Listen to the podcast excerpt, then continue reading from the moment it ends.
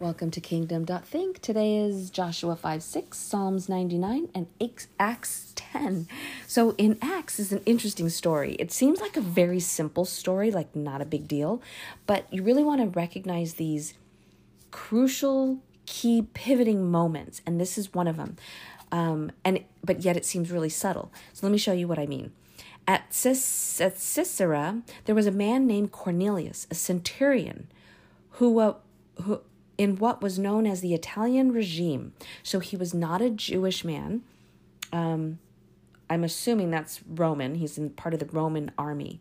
So considered a Gentile because he's not a Jew.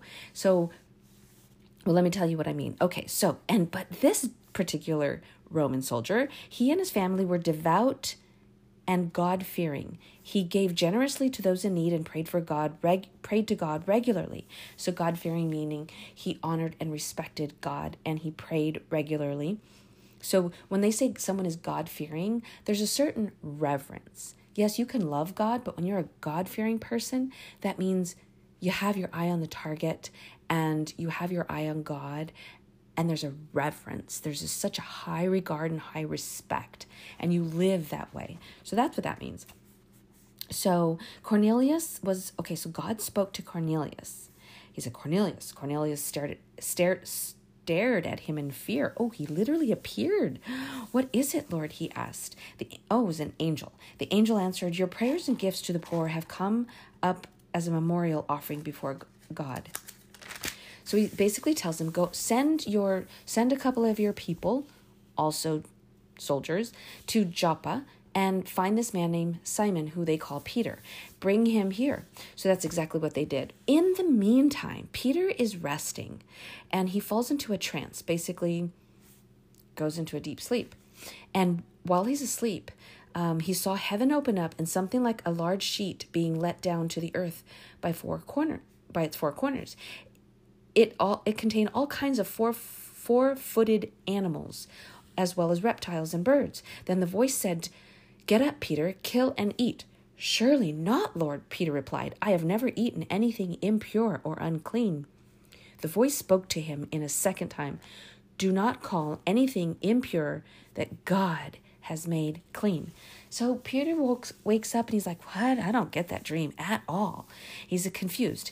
And, it, and this is when Cornelius's um, the people he sends arrived at Peter's door, and they they call for Peter, and Peter's like, "I'm I'm he. I'm who you're looking for."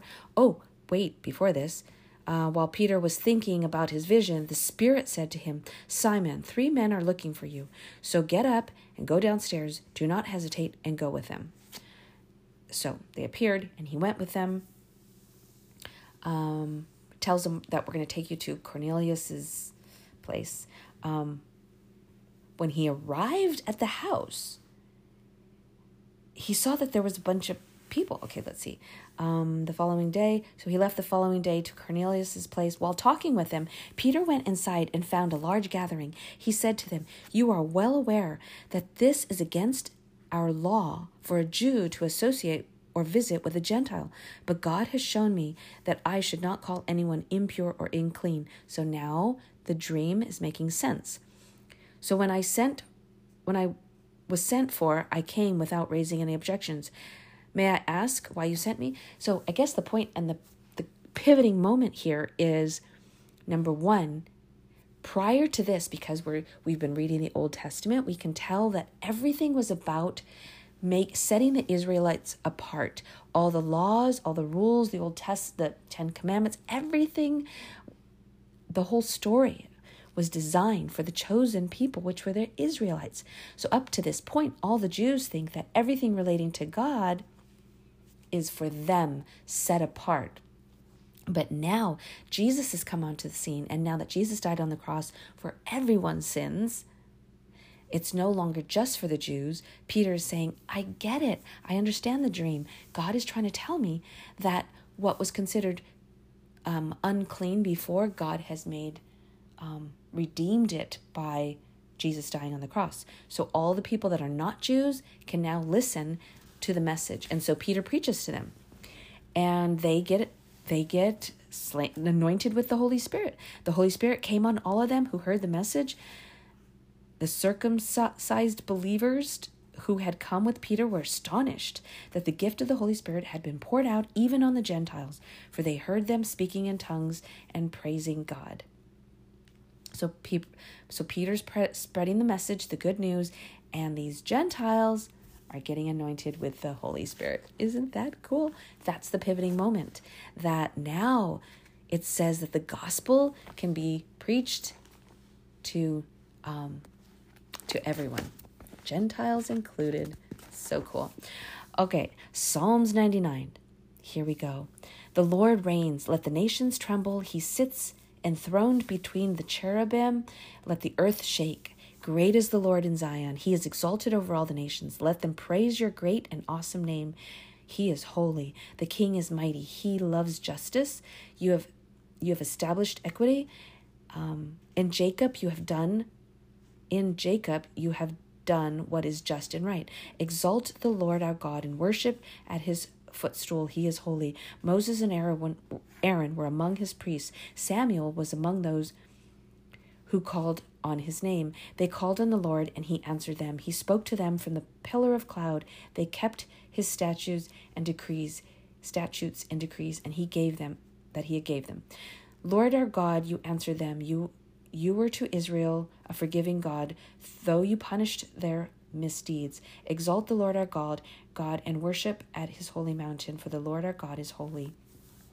Again, a beautiful psalm um, worth repeating. It's like this beautiful affirmation of how awesome. So here, if somebody is struggling to really identify, is God real? Is he not real?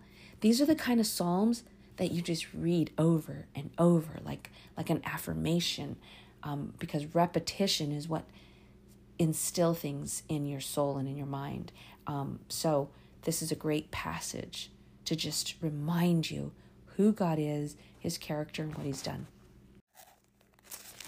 In Joshua 5 and 6, so we know they haven't fully, they're on the other side of the Jordan. Um, so the Israelites have crossed the Jordan, but they haven't taken over um, Jericho yet, and that's what they're going to do. So, but can you imagine what the, the the other tribes on the other side of the Jordan are thinking? sure enough, rumor got around about what happened and how God parted the the um, the Jordan, and they were freaked out. Their hearts were so scared, and they lo- no longer had the courage to face the Israelites. So God gave um, Joshua instructions on how to enter into to Jericho. He said, for seven days, Let's see, have seven priests carry trumpets of ram's horns in front of the ark. On the seventh day, march around the city seven times with the priest blowing the trumpet. When you hear them sound a loud blast, okay, so basically for seven days, they march around blowing the trumpet. And then on the seventh day, they march around, but then at the very end, they shout.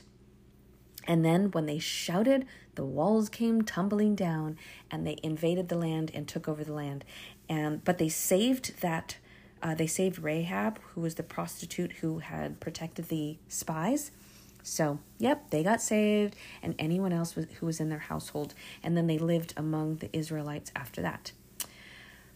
So let's see. At the time, Joshua pronounced the solemn oath Cursed before the Lord is the one who undertakes to rebuild the city. So basically, they're going to keep the city unbuilt as a symbol, memorial to God's provisions and deliverance and he said um, later on it's rebuilt and we'll talk i'm sure we'll cover that i think and later on it's rebuilt and i believe somebody must have lost the one of their child or something but anyways he's he puts a curse on the land because so that nobody will rebuild it so that was joshua 5 6 psalms 99 and acts 10 that was a lovely one. Not too dramatic.